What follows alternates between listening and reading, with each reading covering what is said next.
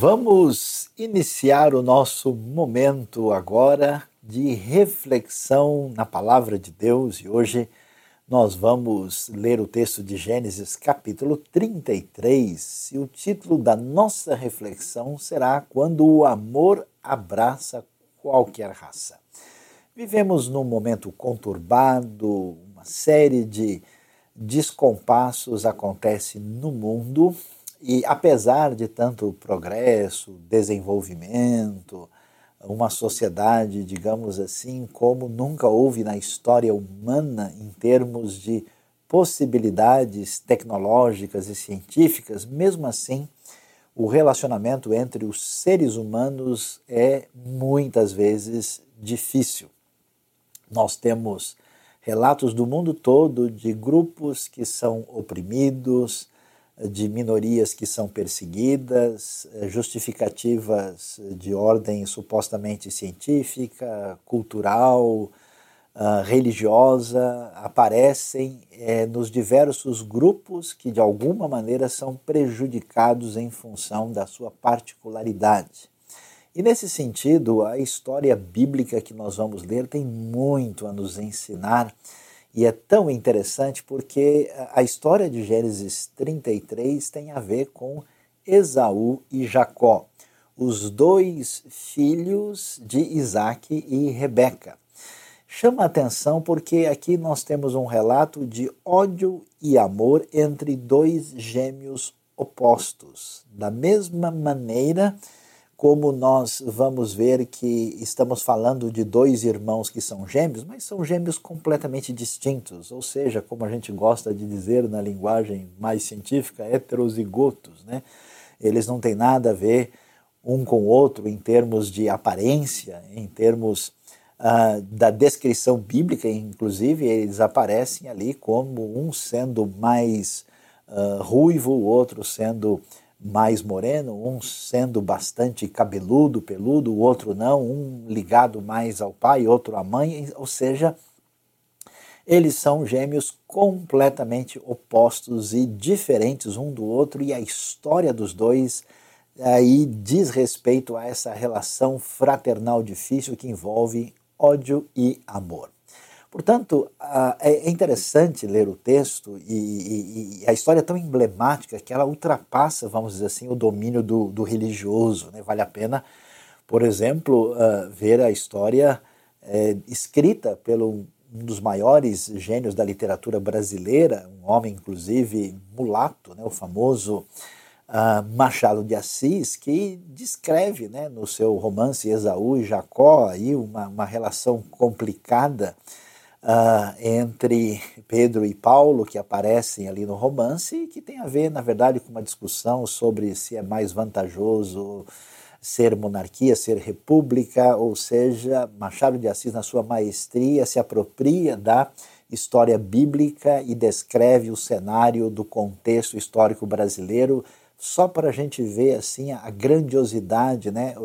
Uh, os desdobramentos do texto bíblico na história da literatura mundial e brasileira.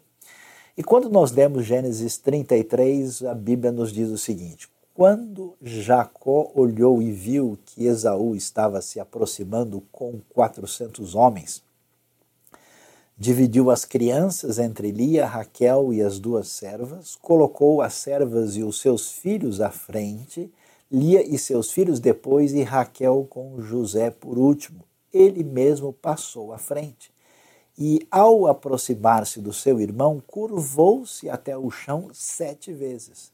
Mas Esaú correu ao encontro de Jacó e abraçou-se ao seu pescoço e o beijou. E eles choraram. Então Esaú ergueu o olhar e viu as mulheres e as crianças e perguntou: quem são estes? Jacó respondeu: São os filhos que Deus concedeu ao teu servo. Então as servas e os seus filhos se aproximaram e se curvaram. Depois Lia e os seus filhos vieram e se curvaram. Por último chegaram José e Raquel e também se curvaram. Esaú perguntou: O que você pretende com todos os rebanhos que encontrei pelo caminho? Ser bem recebido por ti, meu senhor, respondeu Jacó. Disse, porém, Esaú: Eu já tenho muito, meu irmão, guarde para você o que é seu. Mas Jacó insistiu: Não, se te agradaste de mim, aceita este presente de minha parte, porque ver a tua face é como contemplar a face de Deus. Além disso, tu me recebeste tão bem. Aceita, pois, o presente que te foi trazido, pois Deus tem sido favorável para comigo e eu já tenho tudo o que necessito.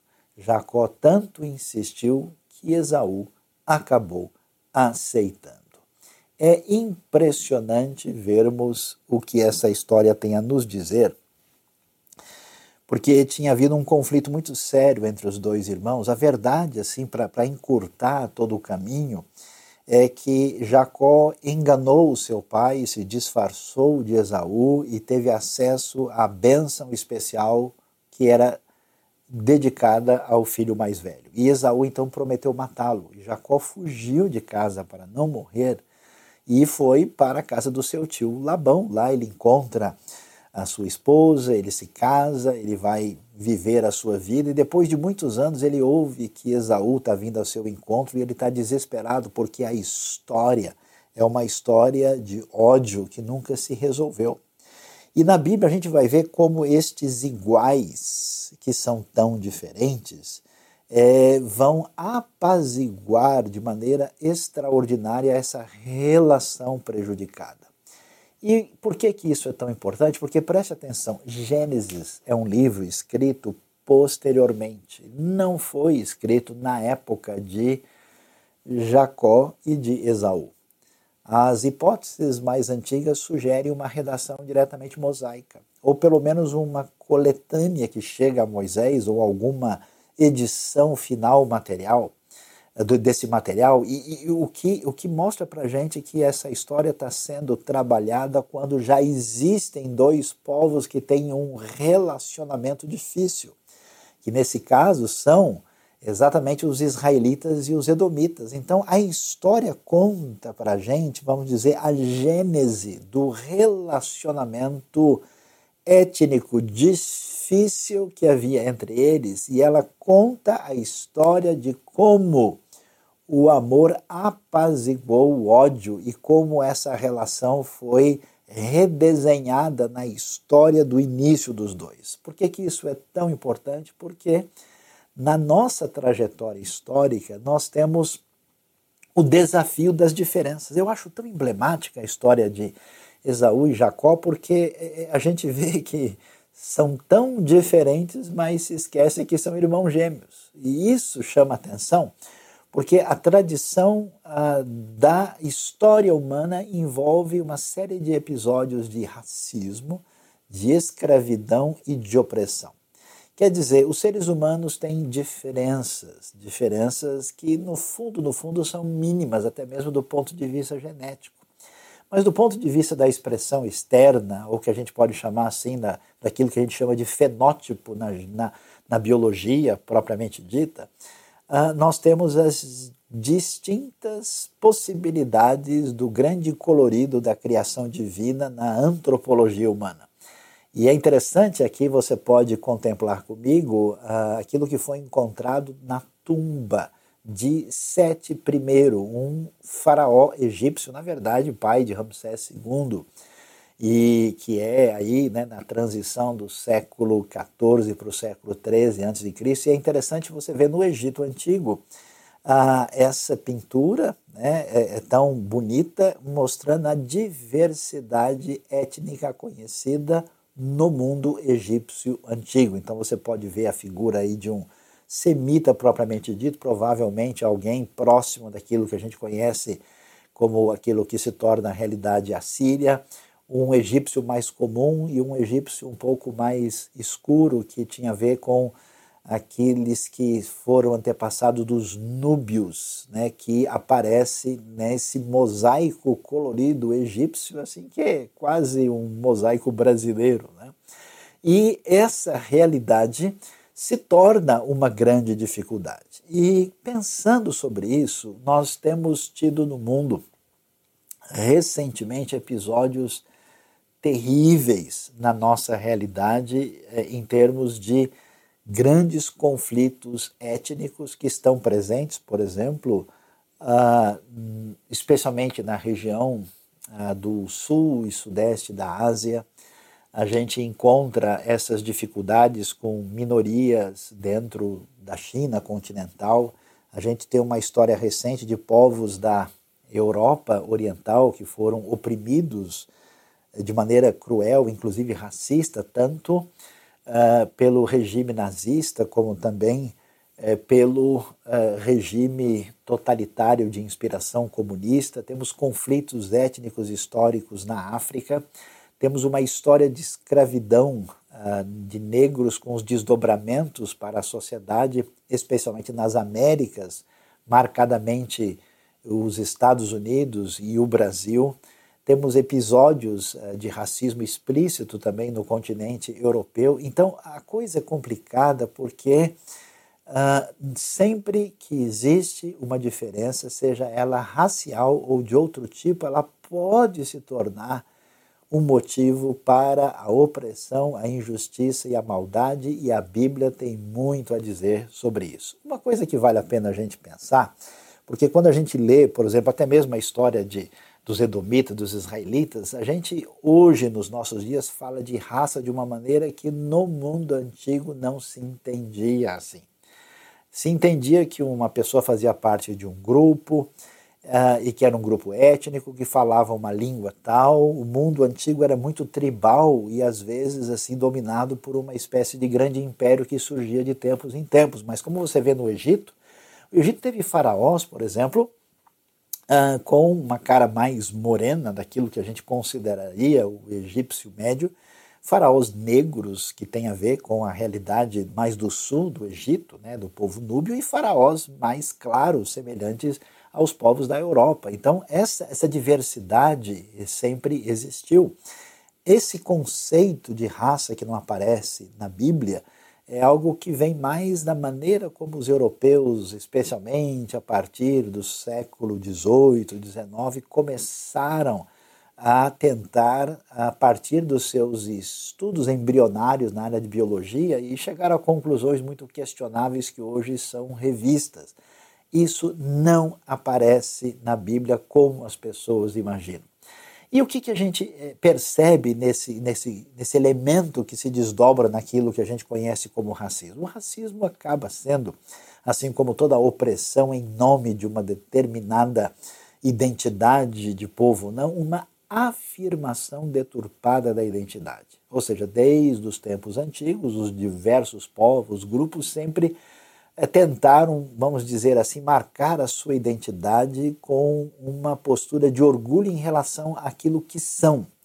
E ao tentar fazer aquilo que é compreensível, que faz sentido, que é afirmar a sua própria identidade, definindo-se a si mesmo quem eu sou, né? não há nada errado com a nossa particularidade, aliás, toda a particularidade criada nesse mundo de Deus é extraordinária e fazem parte da grande pintura universal do Criador. Essa afirmação deturpada é uma afirmação que tira Deus de cena e faz questão de se colocar no lugar dele, de modo em que a pessoa se sente numa postura de ser senhor sobre o outro. E essa postura, ela é tratada e trabalhada no texto bíblico. Então, vamos ver porque quando alguém ouve falar disso e começa a lembrar de certos textos bíblicos, alguém vai pensar indevidamente: peraí, mas esse negócio de ser alguém um povo especial e melhor do que os outros não é uma coisa que aparece logo na Bíblia? Será que existe condição da gente entender a realidade eh, da gênese do nosso problema de convivência interétnica, interracial, tem base no próprio texto bíblico? Vamos ver o que a Bíblia nos ensina sobre isso. Vamos ver o foco bíblico lendo a história de Israel. Ao contrário do que muita gente imagina, os judeus, o povo de Israel na Bíblia, não é uma raça. Não é um grupo étnico exclusivo no sentido que muita gente imagina. Qualquer pessoa que entrasse para a comunidade precisava entrar mediante a aceitar a aliança de reconhecer o Deus único que se revela com sua graça e seu amor.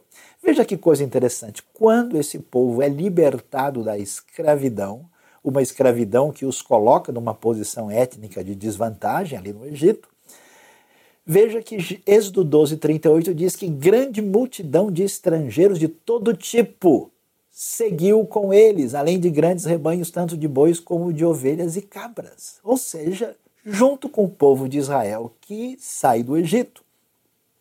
Não temos somente os hebreus, digamos assim, étnicos, descendentes ali diretamente de Jacó né, e, e, seus filhos. E até é bom lembrar que José casou, na verdade, com uma egípcia, né, e os seus filhos que formam aí o povo de Israel aí são descendentes diretamente daquele que era o sacerdote de Om, para a gente ver como essa questão uh, de raça e de etnia, como se entende depois, não, não tem pertinência no texto bíblico.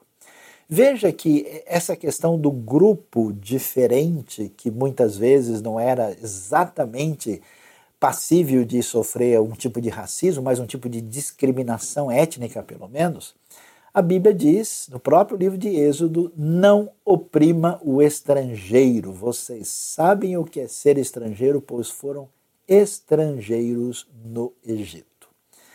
Desse modo, a gente vê que o Deus que se revela ao povo da aliança e se revela aí desenhando uma identidade particularista, não se opõe à realidade dos demais povos e nem trabalha com uma ideia de que eles estão fora da bênção divina. Pelo contrário, Israel é levado numa missão a fazer diferença para o benefício das nações. Olha que coisa interessante, isso é espetacular. Ah, como eu gosto do querido profeta Amós. Oh, Amós, Amós. Amós é show de bola, demais. Ele, no momento difícil da história de Israel, ele vai anunciar o julgamento de Deus por causa da injustiça. E olha só o que ele diz. Ele diz o seguinte no capítulo 2, verso 1. Assim diz o Senhor: por três transgressões de Moabe, ainda mais por quatro, não anularei o castigo, porque ele queimou até reduzir a cinza os ossos do rei de Edom. Edom, edomitas descendentes de Esaú. Os moabitas tinham usado de muita crueldade na sua invasão na terra dos Edomitas. Os dois viviam do outro lado do rio Jordão, na margem oriental. O que, que Deus diz? O Deus que se revela a Israel diz: olha, esse negócio dos moabitas tratarem assim os edomitas com maldade não vai ficar assim mesmo. A justiça vai alcançá-lo. Deus está se importando no Antigo Testamento, na Bíblia hebraica, no livro, digamos assim, israelita com aquilo que um povo que não tem nada a ver fez contra o outro povo, porque é um Deus que se importa com todas as etnias. E é tão interessante, porque as pessoas em Israel podiam ter um, enfoque assim meio diferente, achando que porque Deus tinha se revelado a eles de modo especial, quer dizer que Deus iria, vamos assim dizer, passar a mão na cabeça deles, né? Então haveria assim uma espécie de supremacia israelita e olha o que diz o nosso querido Amós. Ah, meu querido Amós, assim diz o Senhor por, por três transgressões de Israel, e ainda mais por quatro, não anularei o castigo, porque eles vendem por prata o justo e por um par de sandálias o pobre. Uau! Deus trata as injustiças de Israel do mesmo jeito que ele trata a injustiça dos outros povos ele questiona, inclusive questiona essa discriminação perversa, quando o pobre chegava diante do tribunal para tentar alcançar alguma justiça, alguém com suborno ia lá e dava uma sandália de presente para o juiz e ficava por isso mesmo. Ou você acha que isso é exclusividade nossa, do nosso tempo? A corrupção existe desde os tempos antigos e a palavra do profeta de Deus não poupa nem o povo da aliança.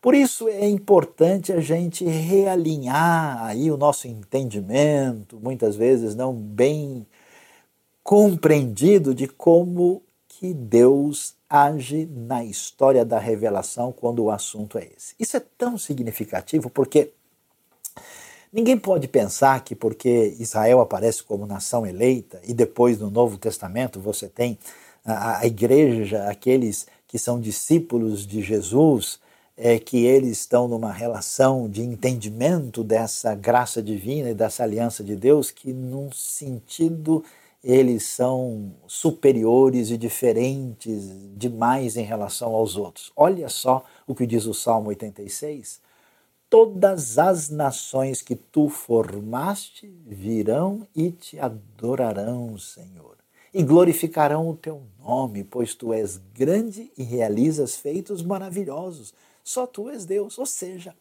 as nações, que é uma expressão aqui, né, que é, no hebraico se fala dos goim, os diversos povos, não temos nação aqui no sentido político do termo moderno, todos os grupos étnicos do mundo, da África, da Ásia, da Europa, das Américas, da Oceania, foram formadas por Deus. Todos os homens fazem parte dessa conexão fraternal global. E essa ideia, ela ecoa através da revelação bíblica, e quando Paulo está lá em Atenas, ele judeu de origem farisaica, no lugar da filosofia grega, lá em Atenas, ele vai conversar com os filósofos locais ali no famoso Areópago e ele diz o quê? O Deus que fez o mundo e tudo que nele há é o Senhor dos céus e da terra. E não habita em santuários feitos por mãos humanas. E no verso 26 ele diz: Deus, de, de um só, Deus fez todos os povos. Atenção, você ouviu bem? todos os povos, para que povoassem toda a terra, tendo determinado os tempos anteriormente estabelecidos lugares exatos em que deveriam habitar. Então, dos pelo menos quase 8 mil etnias diferentes que habitam o nosso planeta, nos seus 144 milhões de quilômetros quadrados de terras, estão debaixo dessa ação soberana, poderosa, geográfica e espacial na história humana do Deus que fez todas as etnias do mundo. E aí, o que, que a gente percebe? Onde é que está o problema? Meus queridos, o problema do racismo, da opressão, da escravidão, do domínio sobre o outro, do desprezo do próximo, na verdade envolve o que a gente pode chamar da tentação da primazia. Ou seja, qualquer grupo, uh, e esse é um problema sério, né, para se sentir melhor, olha a crueldade humana, uh, acaba transformando o seu momento, vamos dizer, de particularidade histórica numa razão de ser para se sentir acima dos outros e superior aos demais. É por isso que vale a pena tanto ver como a Bíblia bate de frente com a ideia de idolatria, porque idolatria é uma maneira disfarçada de projetar-se a si mesmo e colocar-se no lugar de Deus. Por isso que a, a, a questão de amar a Deus e amar o próximo está tão diretamente relacionada, porque quando a gente reconhece que Deus é o Senhor, se submete a Ele entende que Ele é o Criador, Criador de todos os povos, a gente entra nessa relação humilde diante de Deus, nós não temos nenhuma condição e direito de maltratar o nosso semelhante. É, na verdade, quando a Bíblia trata de idolatria, sempre aparece a dupla. A opressão acompanha a idolatria. Veja como Deus repreende. Através dos tempos, nosso querido Amós está de volta para dar um abraço em todo mundo. E olha o que ele diz. Alguns dos israelitas poderiam estar imaginando que eles eram melhores do que os outros povos, porque Deus tinha agido na história deles. Olha só o que Amós diz: Vocês, israelitas, não são para mim melhores do que os etíopes, declara o Senhor. Eu tirei Israel do Egito, os filisteus de Caftor. Caftor é exatamente a ilha de Creta e os arameus de Kir. Deus diz para os israelitas: é o seguinte, pessoal, vocês estão se achando realmente a, a última bolacha do pacote?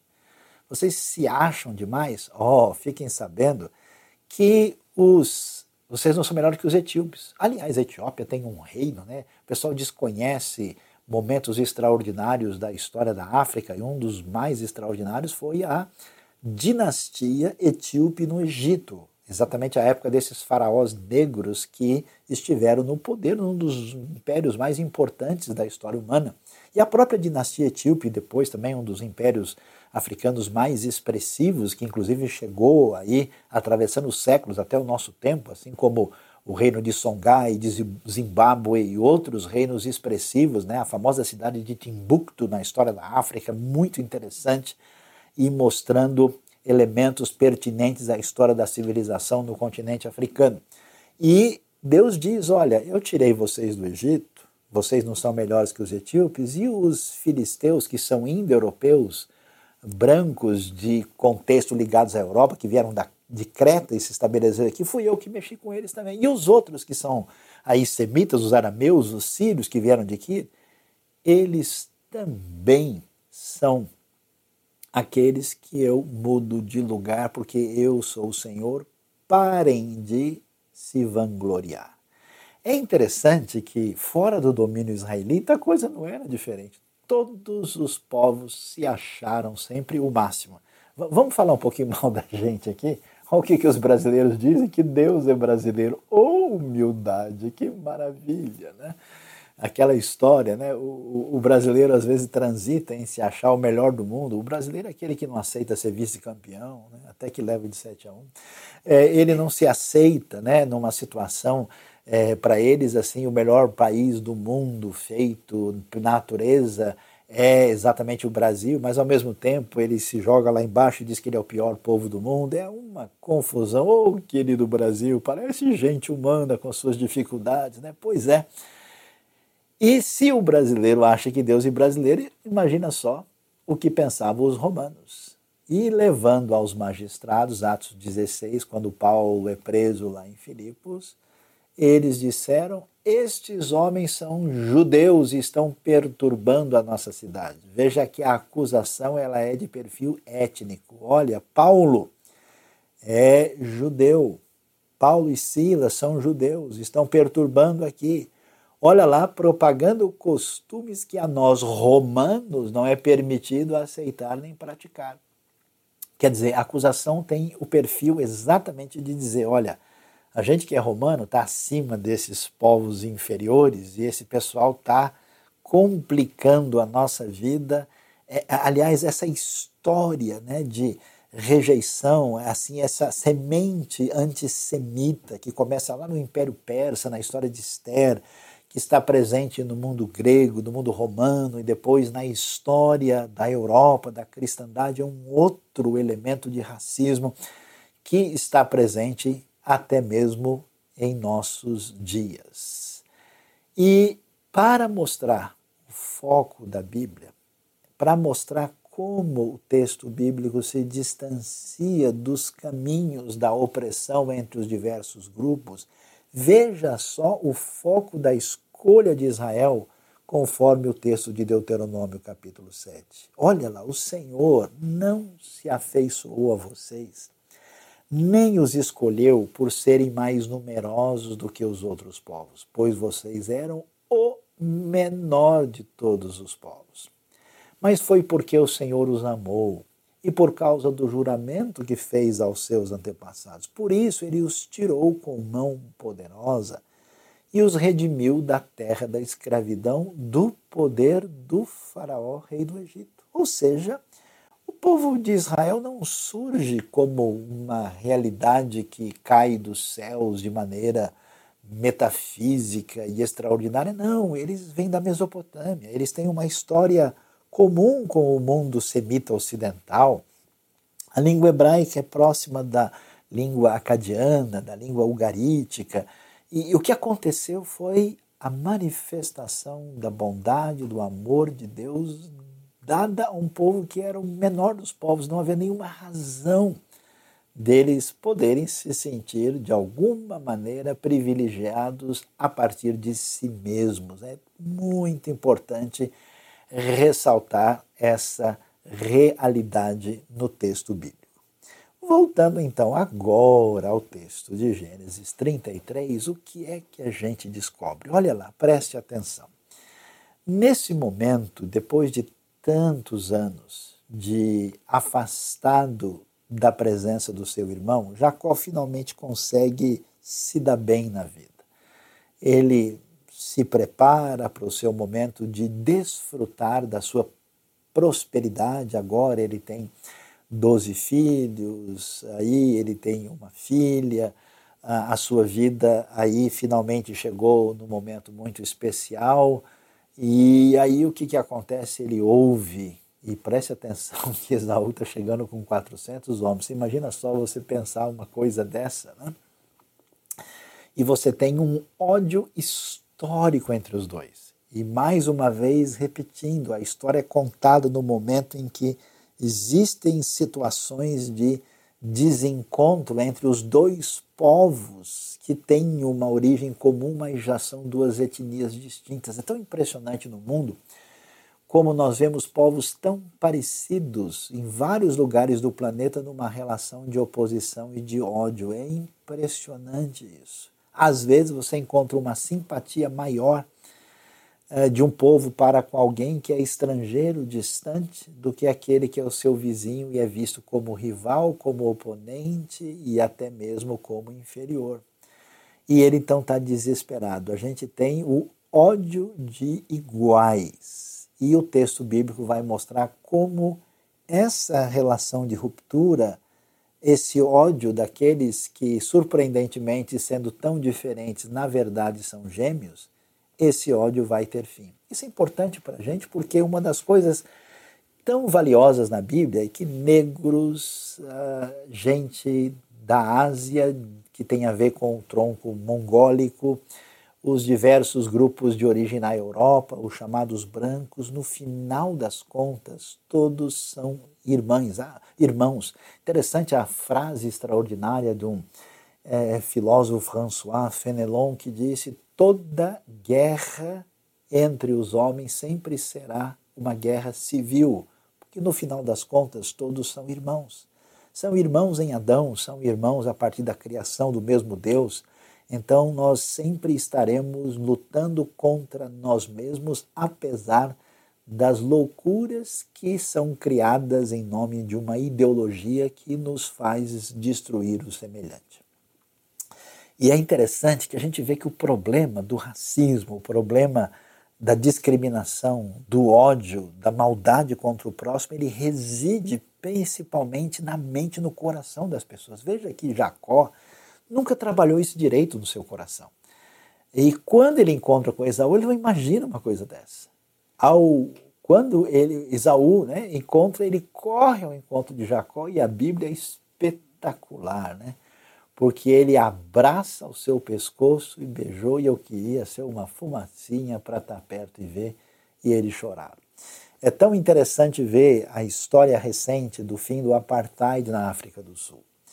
Ali, uh, sob a influência cristã, sob a influência de gente como Desmond Tutu, por exemplo, a, a proposta uh, apresentada naquela história de conflito, problema racial entre ingleses e holandeses, entre brancos de origem europeia e africanos, zulus e as outras grupos étnicos distintos ali na região.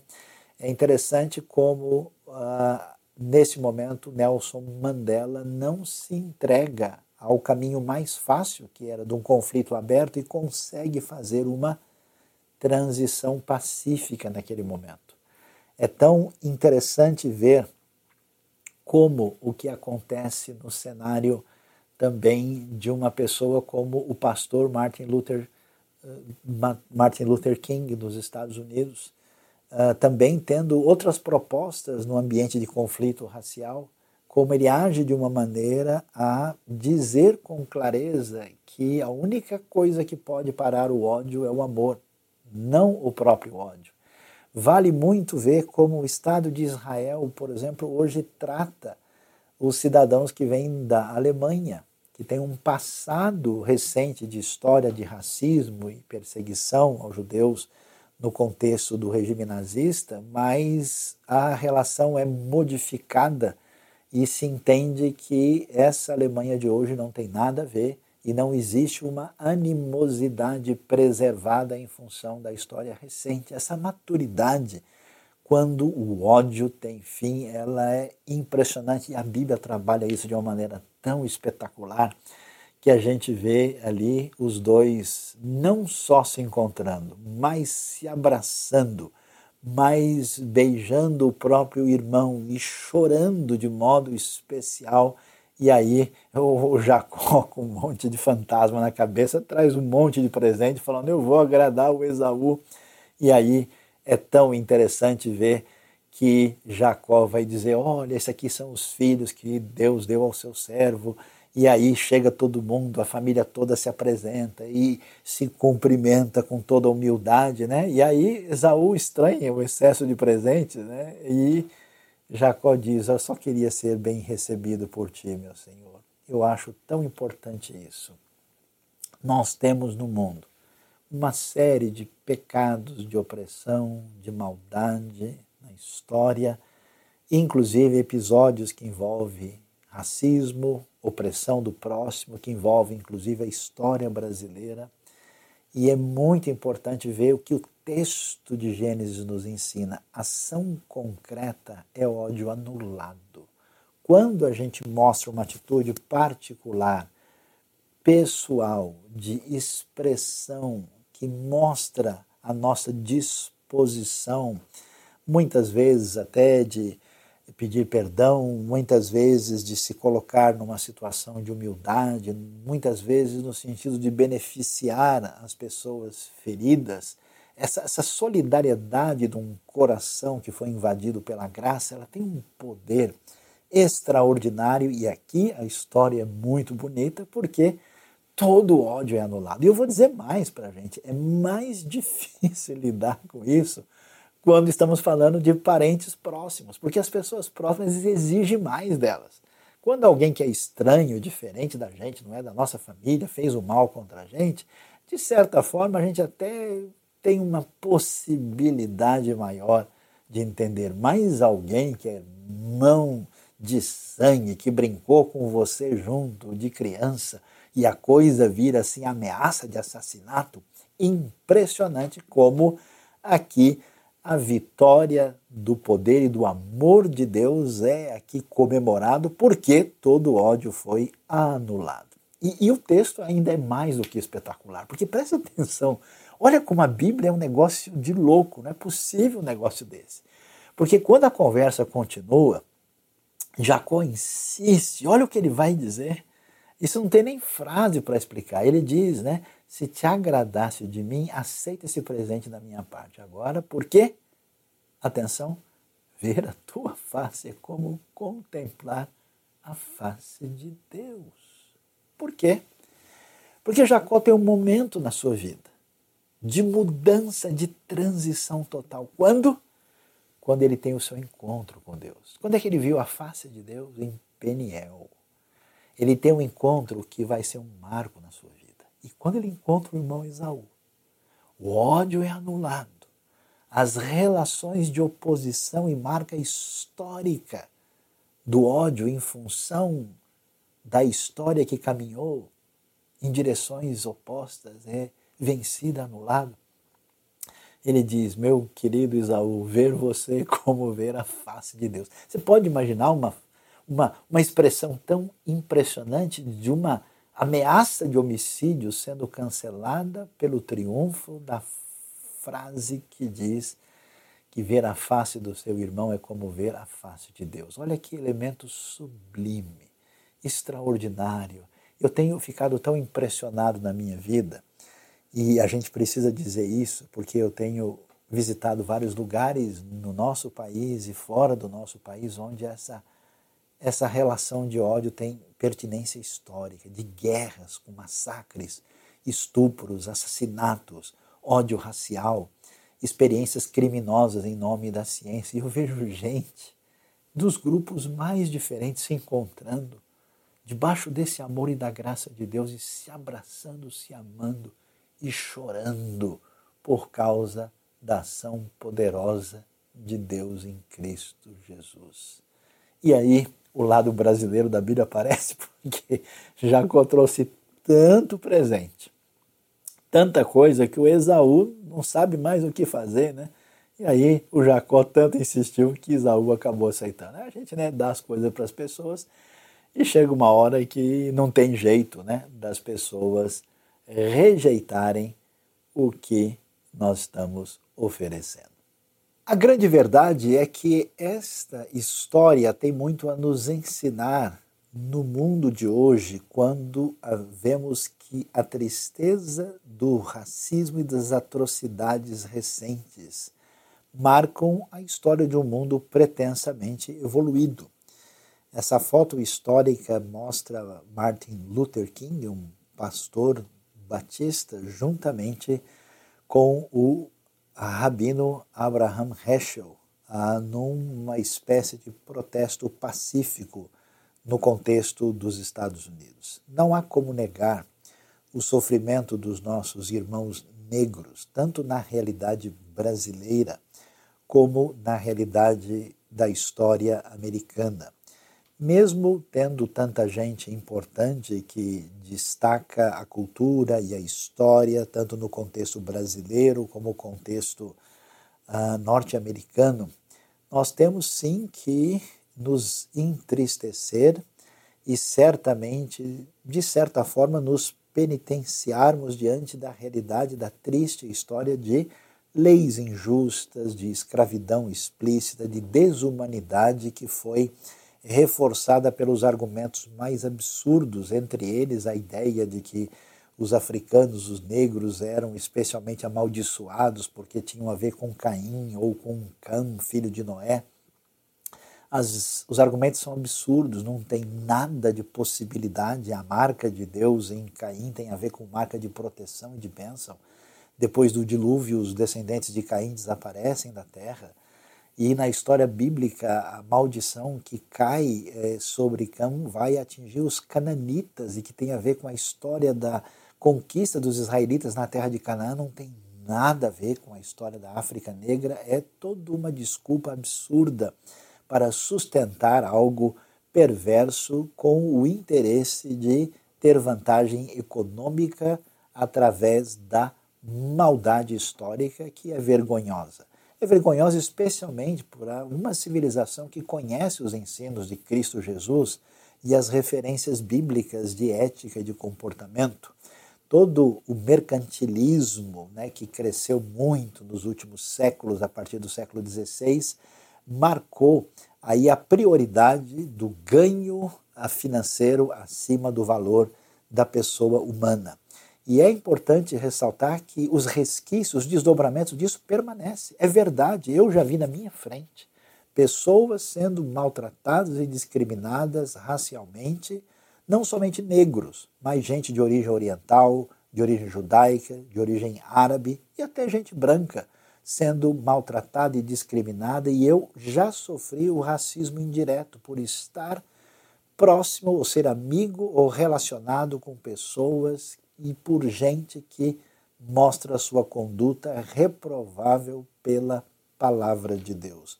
Nós não podemos aceitar isso. Agora, é importante nesse momento de tanta discussão sobre o assunto é pensar que a vida dos negros importa, a vida de todos os negros importa, não somente daqueles que podem ser utilizados para um propósito político.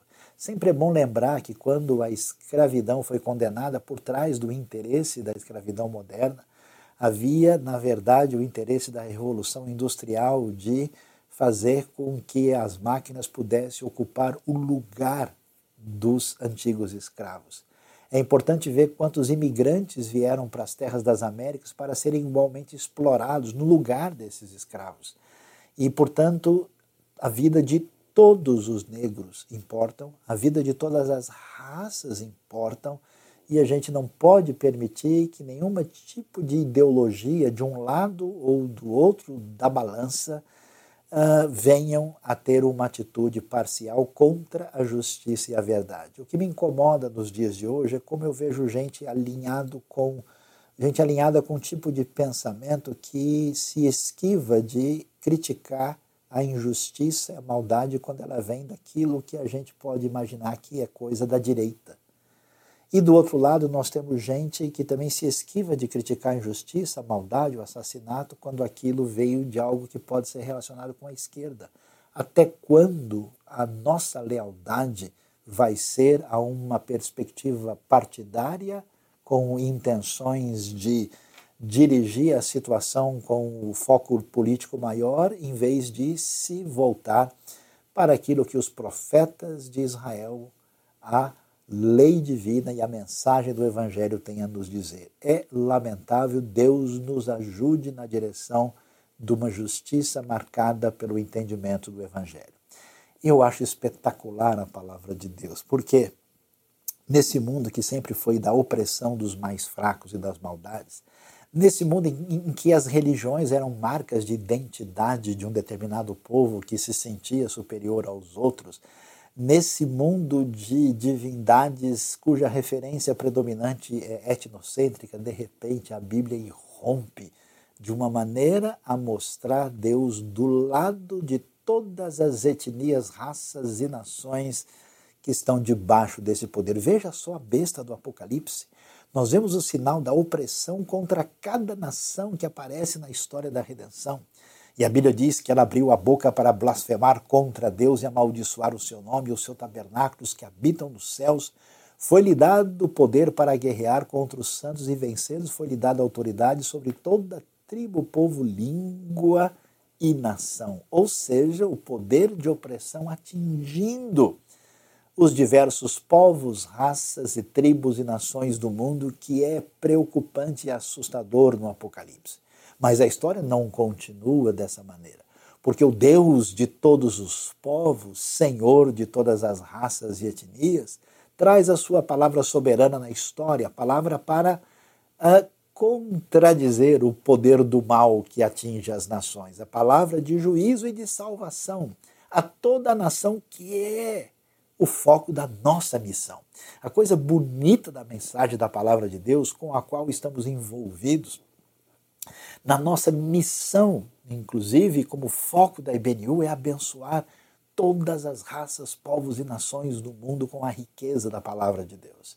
Então diz o texto: Então vi outro anjo que voava pelo céu e tinha na mão o evangelho eterno para proclamar aos que habitam na terra. A quem? A toda nação, tribo, língua e povo. Ele disse em alta voz: Temam a Deus e glorifiquem-no, pois chegou a hora do seu juízo. Adorem aquele que fez os céus, a terra, o mar e as fontes das águas o Deus que criou todos os povos e proclama sua palavra de redenção a todas as nações nesse mosaico de diversidade da beleza antropológica feita e desenhada pelo Criador, ele trará o juízo a todos que se voltam contra ele e contra o seu semelhante. E Apocalipse 5, aí a festa é especial ou festa multiétnica bonita, ou celebração das Nações Unidas, a celebração da redenção das nações. A gente vê, e eles cantavam um cântico novo, ou dia memorável, onde haverá o fim do ódio e a celebração. E esse cântico novo dizia: Tu és digno de receber o livro, de abrir os seus selos pois foste morto e com teu sangue compraste para Deus gente de toda tribo, língua, povo e nação, pela terceira vez. No Apocalipse, a frase ecoa. E quem são essas pessoas? É interessante dizer isso no Império Romano opressor. Esses diversos povos discriminados, maltratados, rejeitados, oprimidos, eles são chamados assim como foi chamado Israel, são constituídos reino e sacerdotes para o nosso Deus. E olha que coisa especial, e eles reinarão sobre a terra.